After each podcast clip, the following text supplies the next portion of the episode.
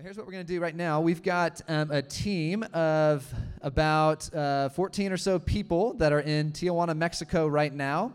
Our Antioch Discipleship School is taking their end of year uh, mission trip, and so they are there right now. And today is their first day of outreach. So, literally in Mexico, people are going to be from our church. People are walking the streets of Mexico, talking about Jesus, praying for people, serving folks. They're going to go to orphanages, they're going to go to schools, they're going to go to the streets, they're going to go all over uh, Tijuana and share Jesus with people, which is amazing. So, those of us that aren't there right now, we want to pray for each other. We want to we want to pray for that team. We want to pray that God would go before them, God would anoint anoint their hands and their words that come out of their mouth, and we're believing for miracles to happen. So here's how we'll do this. Um, why don't you just turn to a few people that you're sitting next to, folks that you came with uh, to church, just a group of about three or four folks. And we're going to just take turns praying maybe 10 to 15 second short, simple prayers for God's hand of favor and blessing over our team in Tijuana, Mexico right now, that God would go before them and bless everything they're doing. All right, so go ahead and turn to a few people next to you right now. Shake hands if you don't know each other yet. Say what's up, say hi, introduce yourself. You got this. And if praying is new for you, that's okay. Church is a good place to learn how to pray. So go ahead. Whenever you're ready, just decide who's praying first and start praying for our team in Tijuana, Mexico. Go for it. Start praying right now.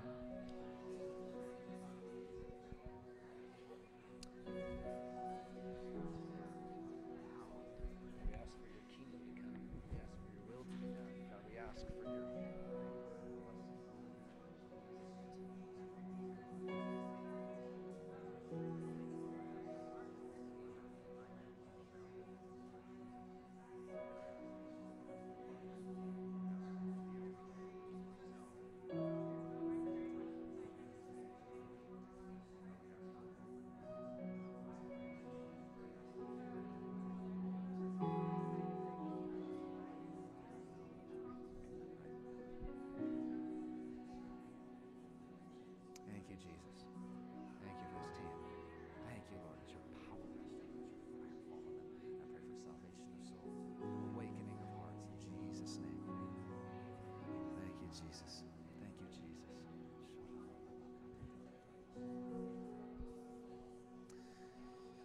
Father, we thank you so much that you are with our team in Tijuana, Mexico right now. And Father, as uh, their church body, their church family, we come into agreement and we ask you right now, Lord, that you would just fall on them by the power of the Holy Spirit. And that, Lord, every time they go out to preach your word, to talk to people about Jesus, to pray for the sick, God, we pray for the power of the Holy Spirit to be present and to be there. Holy Spirit, would you lead them? Would you guide them to the right people to talk to? And we pray that people in Tijuana would see the boldness and the compassion on our team, and they would be drawn to you, Jesus. We ask for souls to be saved, pray for people to be knit into life giving community. We pray for disciples to be made. God, we ask for miracles to happen, that there would be healings that happen that point to you, Jesus, and your resurrection power.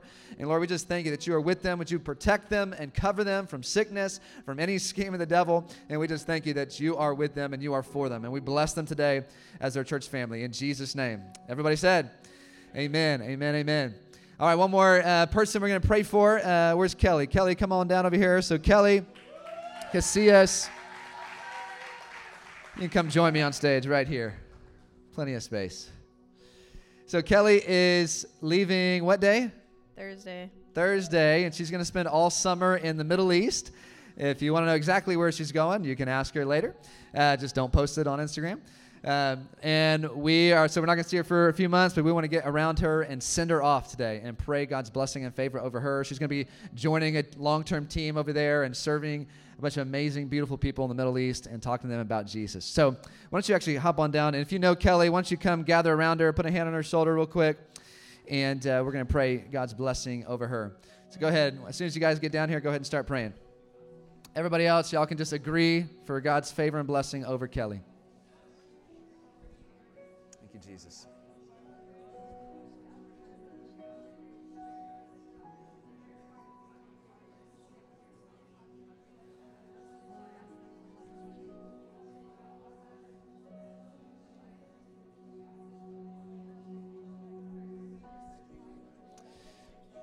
Lord, this morning we send out Kelly. We bless her in the name of the Lord. God, we send her out in the power of the Holy Spirit. Lord, I thank you that she is not alone. She's got her church family surrounding her, but Lord, she is going with your presence all over her life, God. I pray that you would lead her and guide her as she goes. I pray for amazing connections with the long term team. And Lord, I pray for amazing relationships to be formed with these beautiful people in the Middle East. Lord, we ask for Jesus, you to be known, for you to be known in that land, for you to be glorified. And Lord, we pray that Kelly would have confidence in her spirit, that Lord, you are going before her, behind her, and all around her and no weapon formed against her shall prosper. She is walking in the power and the authority of Christ everywhere she goes. So thank you for your provision. Thank you for this open door. And Lord, we pray for such an amazing, fruitful summer for her. In Jesus' name. Amen. Amen. Amen. We love you, Kelly. We're excited for you this summer. It's going to be good. All right, guys, why don't you turn to your neighbor and tell them one thing that you are thankful for, and then we're going to get into a message just a second. Turn to your neighbor, one thing you're thankful for, and then we'll get into a message. Ready? break.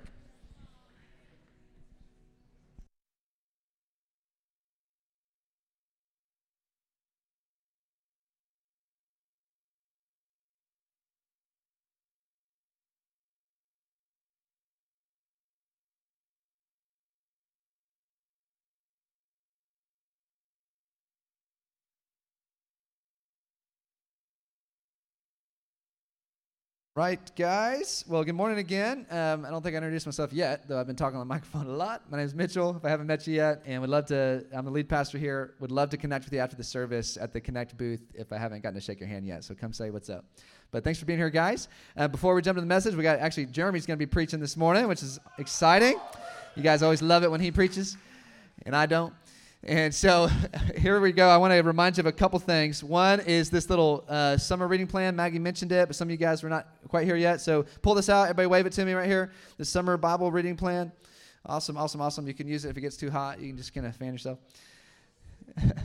that reminds me. Uh, several of us went to the Send yesterday, which is an event in Kansas City. Several of our folks are still up there. It's this massive gathering of tens of thousands of believers across our nation that were worshiping and praying and trying to activate a generation to see the Great Commission fulfilled and see disciples made. And it was really powerful and amazing event. If you're wondering who was there, just look to see who's a little bit sunburned or extra tan, it was hot me and my two boys were there, and it was awesome and sweaty and glorious. But it's just so encouraging to see so many thousands of people genuinely worshiping their heart out in the middle of this massive football stadium. Uh, and I, literally, it hit me. I've been to a few football games in the in my past, but I was I was there. I was like, this is what football stadiums are made for. They are made for worship events. This is this is what I've been feeling in my spirit for dec- for like a decade, and I've been like, yes, I knew I was right because it was that was a perfect environment for glorious worship. And so it was so so good. I'm excited and, and just thankful for the body of Christ at large. You know, we're not just the only ones in our own little siloed off faith personally, but even as a church, we are part of a large body of Christ all over the earth. And there are people that are going after Jesus and want to see him return and want to see people come to know him. And so it's so stirring and exciting uh, to be there. Uh, but, anyways, you got your Bible reading plan. Um, this is uh, i'm going to be preaching a message next week that is going to be really connected to the importance of being rooted and grounded in the word of god but just this starts today, and all I want to do is just highly encourage you to jump in with us and read through the Gospels. Really, the main thing I want you to do is just make sure you, you go deep in the Word of God this summer. It'd be great. We're going to be reading through the Gospels, so I invite you to do that with us. But mainly just want you guys to take seriously the call to know the Word of God and know Scripture, not just basing it on what a preacher can tell you, but reading the words of Jesus yourself. It'll light a fire in your spirit, and you'll want to know this man, Jesus, as you read through the Gospels. So, uh, highly encourage you to join us. And then, lastly, um, Intro to Antioch, which we do this only a couple um, months out of the uh, or a couple Sundays out of the year. If you're brand new to Antioch and want to just find out more about our history, our vision and values, our doctrine, uh, then right after the service today, upstairs in that little room, just kind of go right out there through the kids' area. There's some stairs. Uh, we are going to provide some lunch for you, and it'll be about an hour, hour and a half, and we'll kind of talk through things, let you ask some questions to kind of get acquainted with us a little bit more. All right? That sound good? Okay, you guys ready for the message? All right, give it up for Jeremy Biar. Take it away, bro.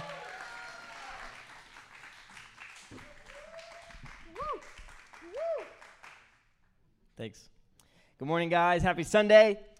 I know some of us are in Mexico right now, some of us are in Kansas City right now, so thank you guys for being here, especially those who were in Kansas City yesterday. Seriously, great effort being back for church. I love it. I uh, am named Jeremy Wayne Biar, okay? And I'm the associate pastor here, director of finance. I'm excited to speak to y'all this morning because today is actually a special Sunday for me. If you didn't know, I'm coming up on a vocational transition this summer. I'm actually stepping off staff of the church and into entrepreneurship full time. And to be clear, my heart is still 100% all in for the church. I'm still here. I'll still probably preach every now and then. If Mitchell asks me ever again, I'll still be involved in the community in different ways.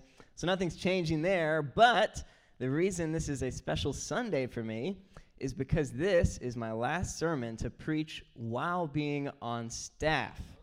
Okay, so this summer marks three years since my family moved here to start the church, help be a part of this, and it marks seven years of me working directly under and reporting weekly to Mitchell.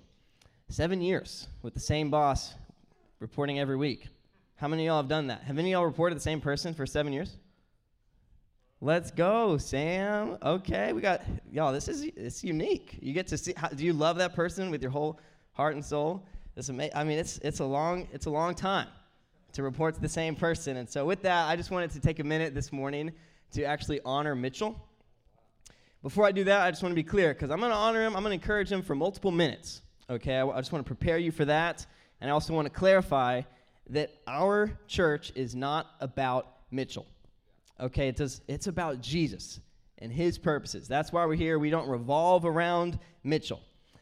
I didn't even tell Mitchell that I was going to encourage him because he probably would have told me not to, because he would much rather you give as much of your attention as possible to God and not be distracted by him. He desperately wants you to know that God is the only one worthy of your praise. That's why I didn't ask him for permission because I do want to honor him this morning. Okay, he's not perfect, but I just want y'all to hear me testify through this encouragement. Why am I doing this publicly? It's so that you can hear from someone who's walked very closely with him, maybe closer than anyone other than his family. There's a couple other people that would be in that mix for sure. But I've had a good view of Mitchell, and I want you to hear me testify that the man that God has asked to lead and shepherd our flock is worthy of being trusted. So, that being said, Mitchell Thank you for inviting me to work under you. Thank you for trusting me to make disciples, to train people, to equip people, and to preach, to execute on important tasks, to steward the finances of our church, to give honest feedback about big decisions, and more. Thank you for putting your own reputation and ministry on the line in order to take a risk on me. Thank you for inviting me to move to Arkansas with your family. If I could go back, knowing what I know now about how hard it is to plant a church while also starting a family, and how terribly difficult 2020 and 2021 would be on a global scale, I would say yes to your invitation again in a heartbeat. My family and I are so much better off because of this experience, and God has done amazing things. Thank you for always being patient with me, never expecting me to be better or more talented than I am but actually taking responsibility and being willing to do the hard work of investing in me to bring out my best. Your feedback, your encouragement, your challenges, and your protection have been so profoundly impactful for my life. Thank you for always, always, always taking the high road, never blaming me, even for my own clear failures, but instead humbling yourself, forgiving me, wiping the slate clean, repenting, addressing the elephant in the room, and so genuinely and consistently praying for me. Thank you that I'm not the unique exception to any of these things, but that you don't actually show me favoritism. You're the same you in every relationship and setting that you engage in, and you're committed to demonstrating the character of God. Thank you for being a real deal follower of Jesus. Thank you that a couple months after getting saved as a high school student, you broke free from your addiction to pornography and masturbation and have never once chosen it again since. Thank you for every time you've told a stranger about Jesus, even when they didn't show interest. Thank you for every time you fasted, even when you broke the fast early. Thank you for every prayer meeting you led as a college student, regardless of how few people would show up. Thank you, Beth, for showing up sometimes. Thank you that you are not in ministry for you, but that you are simply willing to respond to God's call. Thank you for leaving the college ministry in Texas that you led and had grown 10 times over to move to a place that you had never been to, didn't know anyone. Thank you for your example of marriage and fatherhood. Thank you that when I betrayed you by intentionally hiding my sin from you as a college student and ultimately had to surrender my role in ministry leadership as a result, that instead of holding it against me, you open your house to me every week at 6 a.m. to do anything in your power to help me heal and overcome. Thank you that you also had me over in the evening for premarital counseling, that you married Megan and I a few months later, and that uh, actually you vouched for me behind my back and got me an amazing job at a local business in town with Tucker. I didn't end up taking it, but it was the best job offer I had, that's for sure. Thank you that when all anyone wanted to talk about in the summer of 2020 was the latest heated topic of government or culture, that you stood firmly and compassionately upon truth. Thank, thank you that you desperately and truly just want to see a great revival that sweeps across our region and the world, no matter what party is in office. Thank you that in October of 2020, when someone you loved and trusted and sacrificed a lot for suddenly began accusing you and spreading lies about you and even trying to remove you, all the while refusing to speak to you. That rather than reacting as I would have, you asked God to search you, to rebuke any wickedness in you. You repented many times, you forgave many times. You prayed for their blessing time and time again. You bought gifts for them. You pursued reconciliation with great effort. And thank you that not one derogatory word or action or curse ever came from your mouth not even behind closed doors, not even before the Lord, even though you were experiencing severe pain and our community was threatened. Thank you that your allegiance is to Jesus and his every word, and that you follow him for his glory and not for yours.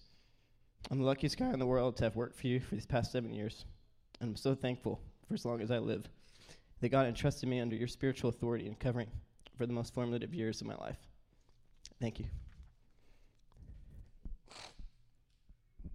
Some of you think I'm overdoing it right now. I get it. No hard feelings. But I'm just going to say, unless you have worked directly for Mitchell and reported him every week for seven years, you have no clue how much more worthy of honor he is than even this. I am underselling this man to you guys, okay? It's truly a gift that we get to be led by him. And as he and his family go into a six week break, I encourage you guys to just thank God for him. You don't even have to like him, you don't have to agree with everything he does, but I encourage you to thank God for him because he has sacrificed a lot. Actually, let's do that real quick. Mitchell and Beth, can y'all stand up? I don't know if you're planning on doing this for yourself next week, because I think next week is his last sermon before his break. And so I just want to take a moment to just pray over you guys and just just pray a prayer of thankfulness for the sacrifices that they've made and just pray a blessing over their six week break that you just get everything that God has for you and hear clearly about what our next step is as a community. So, as many as y'all want to, feel free to stand up. We can gather around and put a hand on their shoulders. And let's just pray for 30 seconds, and I'll close this out. Ready? Let's pray.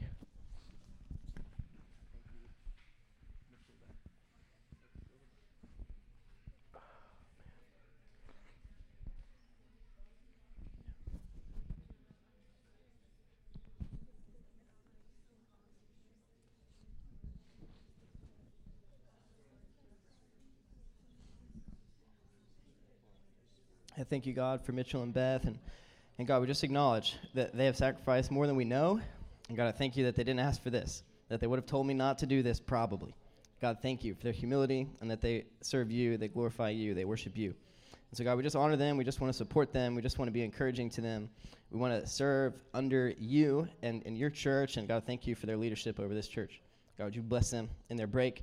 Would you refresh them? Would you encourage them? Would you speak things that excite their hearts and give them vision for what's ahead?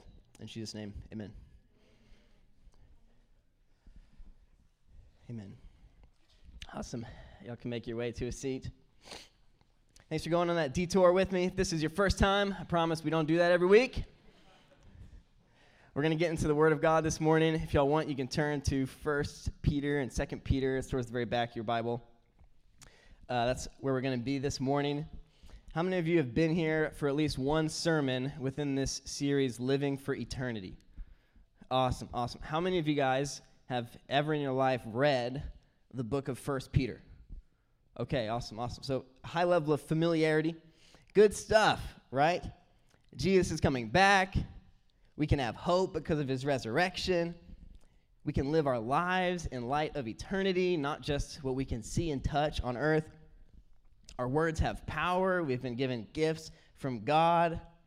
No difficult circumstance or hardship can overcome us or stop us from pursuing Jesus. These are some encouraging truths. And there's just one problem that I've noticed over these past couple weeks, and as I've been reading First Peter myself. It's one little issue, and that's actually doing what First Peter says. Seriously, I, I got a couple highlights for us. I don't know if y'all really processed these. First Peter 5, 8, and 9 says, Be self controlled and alert. Your enemy, the devil, prowls around like a roaring lion looking for someone to devour. Resist him. Like, is that all you got, Peter? The devil a supernaturally powerful being with legions of demons at his disposal, the father of lies, prince of deception. He's roaring around like a lion who just so happens to be the king of the jungle, and he's hungry and he's looking to devour me. And all you got is resist him.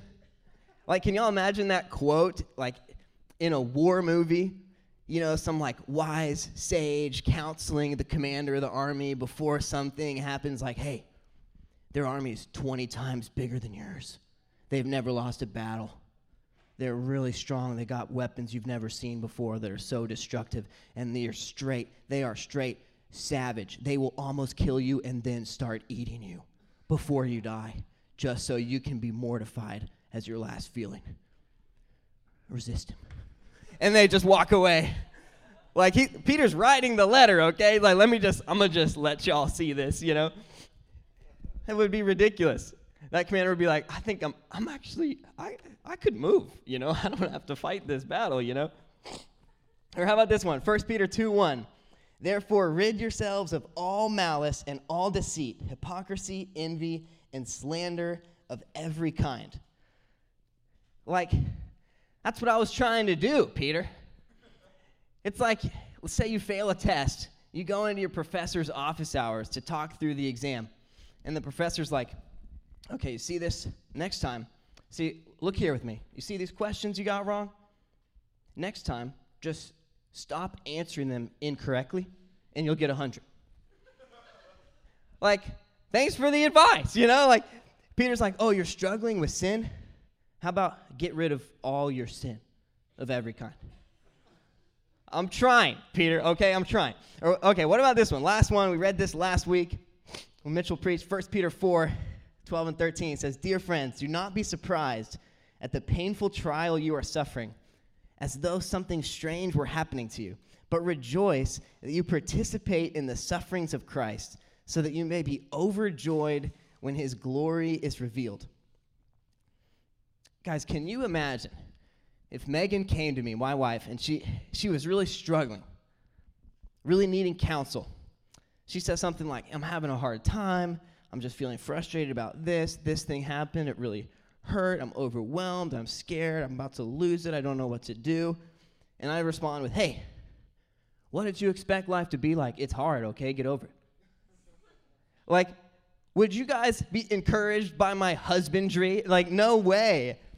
I don't even want to know how that would go either with Megan. But Peter right here is essentially saying, Oh, you're suffering immensely you're scared, afraid for your life? Guys, don't be surprised. Here's a better idea rejoice. What a great joy. Thank you, Jesus. I get to know you better. Like, I would respond that way if I could, Peter. This is hard. I told you I'm having a hard time, okay?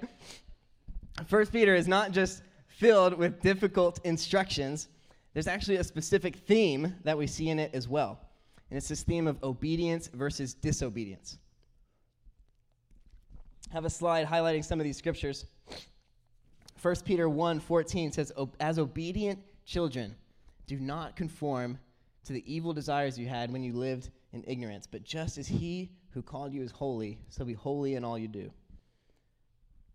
Eight verses later, now that you have purified yourselves by obeying the truth. The next chapter says, Now to you who believe, this stone is precious, talking about Jesus. But to those who do not believe, they stumble because they disobey. 1 Peter 4 1 says, Therefore, since Christ suffered in his body, arm yourselves also with the same attitude, because he who has suffered in his body is done with sin. And in verse 17, for it is time for judgment to begin with the family of God. And if it begins with us, what will the outcome be for those who do not obey the gospel of God? And if it is hard for the righteous to be saved, what will become of the ungodly and the sinner? So then, those who suffer according to God's will should commit themselves to their faithful Creator and continue to do good. You guys see how obedience in these verses it's associated with being in the family of God. It's being the people of God. It's being the children of God. It's even crucial to our being purified by God. Simultaneously, disobedience, it's not talked about like every man's struggle. It's not talked about like, oh, all, all of us as believers who are disobedient, but we're trying to obey. In these verses, disobedience, it's in reference to unbelievers, ungodly, sinners. And this isn't just Peter, by the way. Okay, Peter's kind of aggressive in the garden when someone came to betray Jesus. He just ju- he just cut his ear off with a sword. Literally, he's like, "Not, nope, we're going. I'm going down with this thing." And Jesus is like, "Peter, stop." Okay, but John, the nice one, the one who Jesus loved by his self-description, the one who leaned against his chest at the Passover meal, the one who Jesus on the cross gave his mother, Mary, to John. Said, John, take care of my mom. John says it like this He says, My dear children, I write this to you so that you will not sin. But if anybody does sin, we have one who speaks to the Father in our defense, Jesus Christ, the righteous one. Thank you, Lord. But it keeps going. It says, We know that we have come to know him if we obey his commands. The man who says, I know him, but does not do what he commands, is a liar, and the truth is not in him. But if anyone obeys his word, God's love is truly made complete in him. This is how we know we are in him. Whoever claims to live in him must walk as Jesus did. Y'all, repeat this after me. this is intense. Well, this was just the facial expression I want you to repeat. Now, if we just read a chapter of First Peter each week, and any given week, you know, we come in here, we mix it up with a couple funny stories, we make you laugh, we end with worship. You know, every week you could leave Sunday feeling like, ah, wow, so good. Such a good Sunday. Got filled up today. Love my church. Such a good word this morning.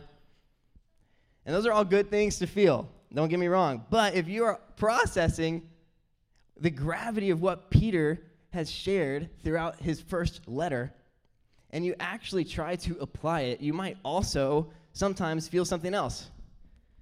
Maybe a weight on your chest, maybe a sinking stomach, a gulp in your throat, a hopelessness even to actually achieve what's just been asked of you, and a fear of what will happen if you don't. First Peter is a hard book. So hard that it might even feel impossible.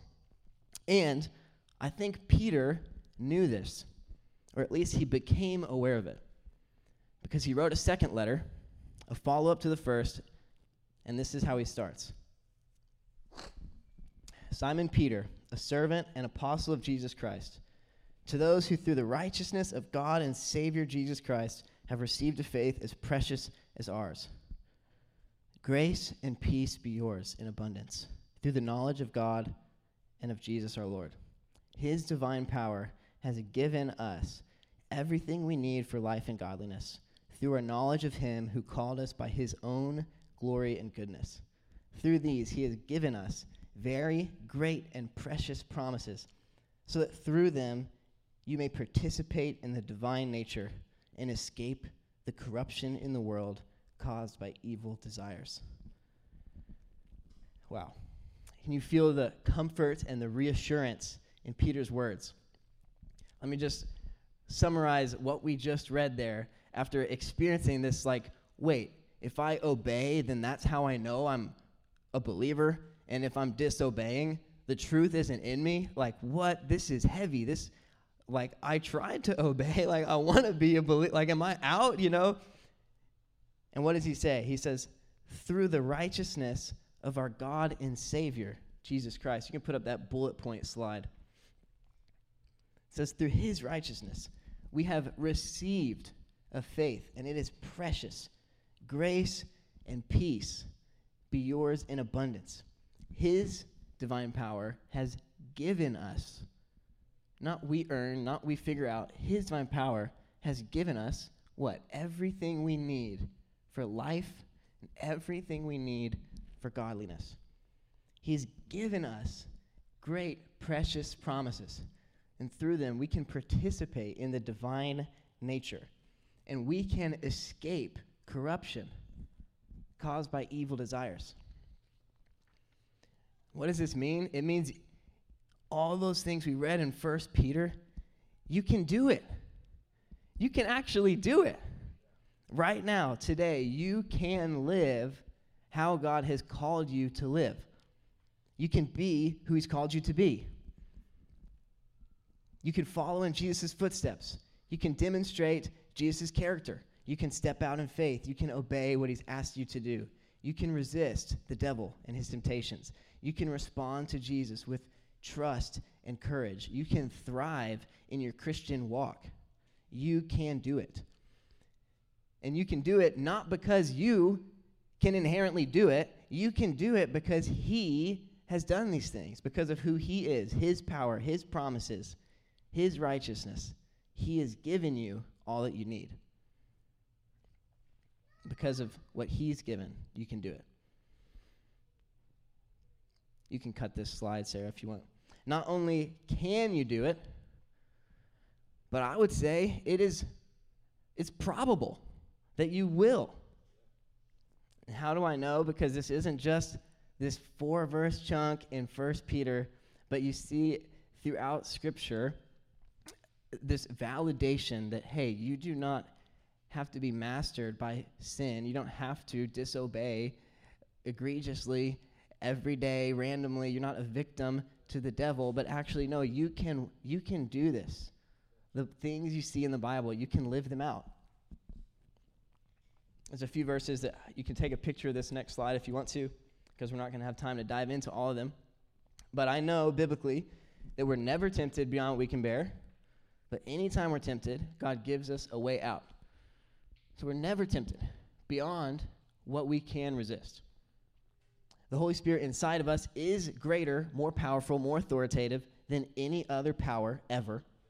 So nothing can overcome us because the Holy Spirit lives inside of us we are dead to sin and have been freed from the sinful nature once and for all. Now, if you grew up in churches that are like most churches in America, you grew up being taught the exact opposite of that. And so you might be mad at me that I just read that sentence. I'm not trying to start a fight with anyone. I was mad when I first read that sentence, and I stayed mad for a few years.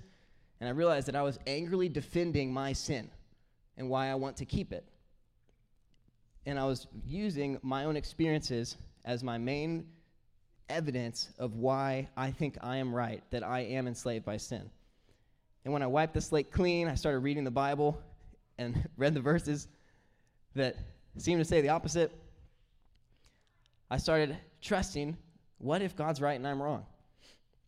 Now, I don't have time to deep dive this specific sentence, but guys, it is so clear. Galatians 5:24 says that those who follow Jesus have crucified the sinful nature. Past tense, crucified. Romans 6 actually instructs us. It says, just as Jesus died and then was raised to life, like in the same way, it says, it actually says, just as Jesus died and was raised to life and is dead no longer, in the same way, consider yourselves dead to sin. So that's, that's, that's the Bible, right? That's instruction. Just, as much as Jesus is still dead, that's how much sin still has authority over your life. How dead is Jesus? He's not dead. He's not dead, and the whole world is going to find out pretty soon. I don't know how soon, but he's coming back. And it doesn't just take one time, it, it keeps going. And he's like, Look, you used to be a slave to the sinful nature, and you're not anymore. Now you're a slave to Christ, you're a slave to righteousness. And then he goes on this whole, we're not even going into Romans 7 and 8, but he's just like, Look, I get it. You, when you know the rules, and you try to do them, you feel like a sinner because you don't have what it takes to actually obey them. But that's why He's given us a divine nature. He's changing us from the inside so that we actually can live out the righteous calling of Jesus and we're no longer slaves to sin. He says it like 14 times in there. It's crazy. And like we just read, he, God has given us everything we need for life and godliness. And we can participate in God's divine nature and escape corruption. I didn't go even go into 1 John 1 or Hebrews 4 or 2 Corinthians 3. Guys, this is a bitter pill for our excuses. It's a harsh reckoning for our pet sin called sinny. But it is the hope of glory and goodness in our souls. This is the truth that we are so desperately in need of for our redemption, for the fruit of the Spirit to manifest in our lives for our knowledge of God to increase, for the instructions of the Bible to actually matter and make a difference in us and through us. The truth that we can actually do what it says. We can do it. That's good news, guys. No matter where we come from, no matter our culture, personality, no matter our circumstances, we have everything we need for godliness. We have everything we need for life. We can do it. So, what is it? What is the divine nature? It's love, joy, peace, patience, kindness, goodness, faithfulness, gentleness, self control, not just being a moment, not just being something we hope for, but something that actually governs us, something that actually is our natural, real response. It's the you inside of you that actually wants to obey God taking authority of your will. It's the you that actually wants to resist the devil and knows that you will, no matter the cost. The you that actually does rejoice in response to trials and tribulation. It's the you that is compelled to get rid of every form of evil in your life. It's the you that when you hear the commands of God, you don't feel shame, but you actually feel hope and inspiration and courage. The divine nature is not the you that you used to know, it's a new you. You're a new creation. You've been given a new heart, a new mind, and the new has power to transform the old. One example from my life is I used to be really greedy. For example, as a, as a kid, one time I just stole $5 right from the offering plate in the middle of church. Just passing it along the roads, just Boom, take that. There you go. Boom, profit. Literally, don't worry, I've given it back, okay? Paid it four times over like Zacchaeus. I one time deposited fake currency at a bank in a coin roll successfully. Boom, cash it in. Had some metal, silver pieces that were probably like washers or hardware and I just mix it in a quarter roll, put a couple quarters on top and bottom. That's $10 for $1. Okay, I just 10xed. All right, this is literally elementary school. I actually also, in fourth grade, I started a little business during recess built on lying and stealing. Okay, I, I contracted out all the artistic, creative people in my grade. I said, look, you draw the art, I'll sell it for you. Whenever it sells, I'll give you a commission based on whatever it sells for. I would sit on the picnic table, got my pad folio full of art, some teachers who are looking to support, you know, they're bright, upcoming leaders in the school. They say, hey, I'll pay you $2 for that. I say, great. Every now and then, some of the artists would say, Hey, did my thing ever sell? Nope, hadn't sold. I'll pay you when it sells. Guys, that was me, okay? And who am I now? When I take these spiritual gift tests, like we, we uh, showed one two weeks ago, my top spiritual gift, according to these tests, is generosity. Not to mention, my job has been to steward the finances of this church, okay? Y'all should be horrified right now. And the business I'm starting is like a kingdom minded financial firm, helping people do finance the way God's called them to. Do y'all see the contrast? Okay. There is new that has authority over the old. The point is, even your greatest weaknesses, your greatest vulnerabilities, your greatest moments of shame, they are not your defining moments. They are not, like, they don't have authority to tell you who you are. But they may just be the very areas that God wants to redeem in you through His power and His grace and show you His divine nature. All of us in this room, because of Jesus, are participants in the divine nature. All of us in this room have everything we need for life and godliness. But each of us are at our own place in the journey of learning how to walk with God. And last night, as I was brushing Beckham's teeth, it was a perfect illustration as I wrap up this message to highlight a few of the points of this journey of how do I walk this out? What does it look like to grow in the divine nature? See, brushing his teeth is something that Beckham has had a hard time with. He will often refuse to open his mouth to let me brush his teeth. And he's not being silly. It's he's like mad. It's, it's, it, sometimes he's resisted, even to the point of receiving discipline multiple times before finally letting me brush his teeth. I don't know why, but at this point, most days are pretty smooth. You know, we just coach them up beforehand, like, hey, we're about to brush your teeth. You know what it's a great time to do? Obey. All right, how are we going to obey? Open your mouth. Okay, awesome. Most days are smooth. Yesterday was a little more difficult. We get to the sink, and Beckham is refusing to open his mouth. He's not saying anything, he's not responding to me, he's just rebelling. And you could feel tension start to grow a little bit. I'm getting a little more stern. It's not so fun anymore. Beckham, Beckham, open your mouth.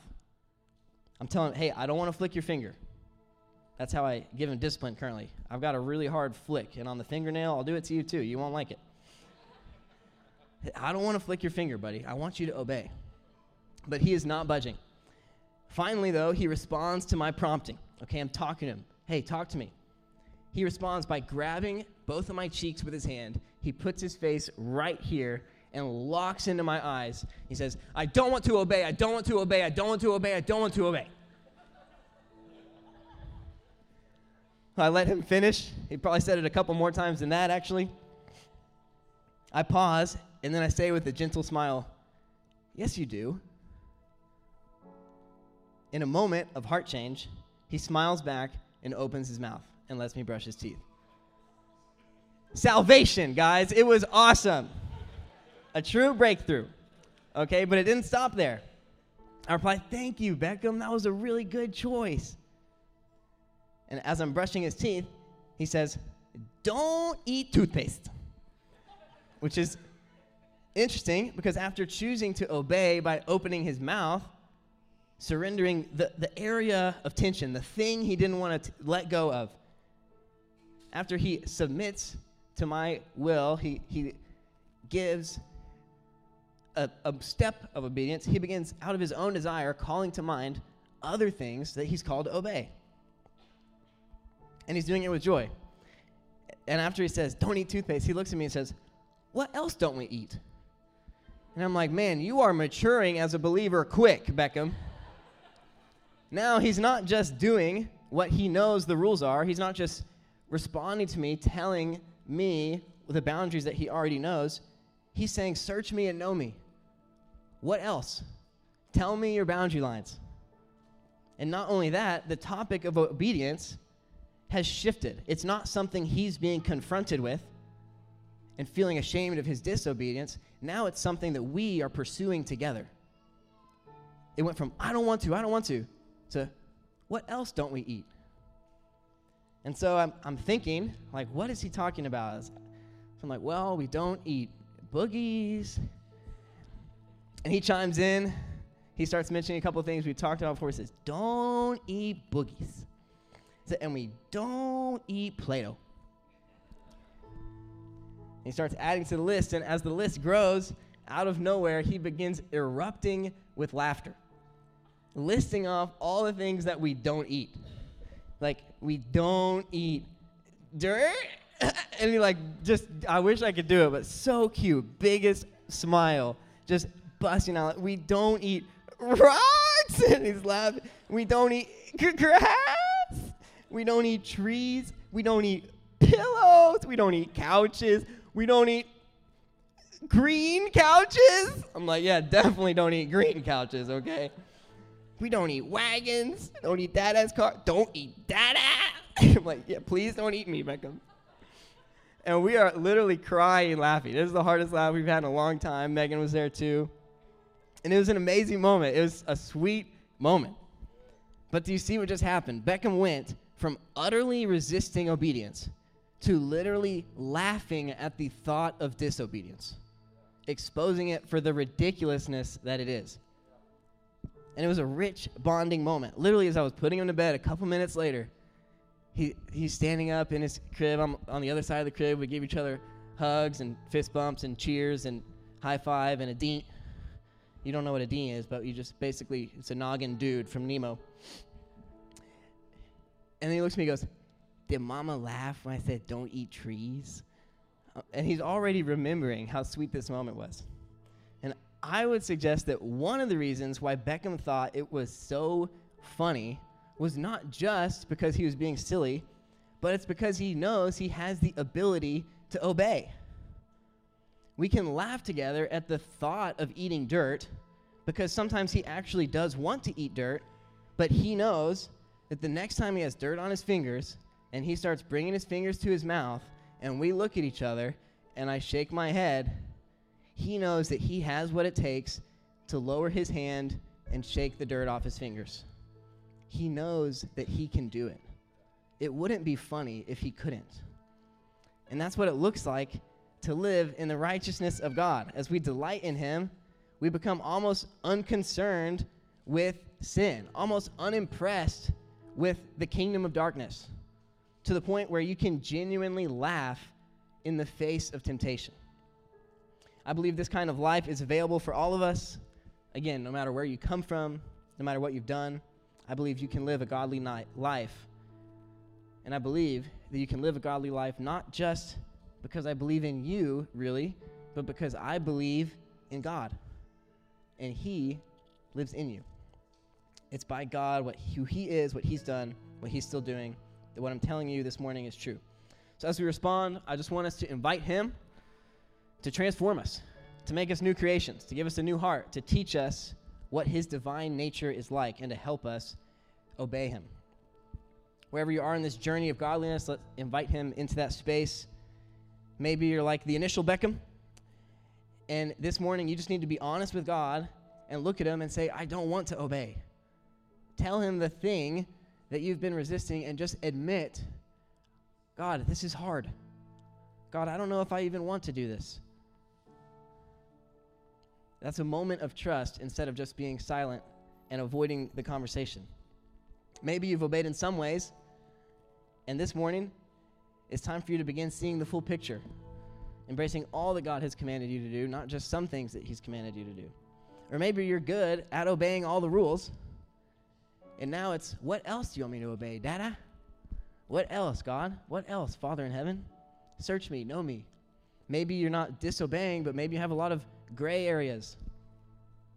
Maybe you have some things where you're walking the line in your motives in your heart. Invite God into those places. Not just what's sin and what's okay, but God, what are you asking me to do?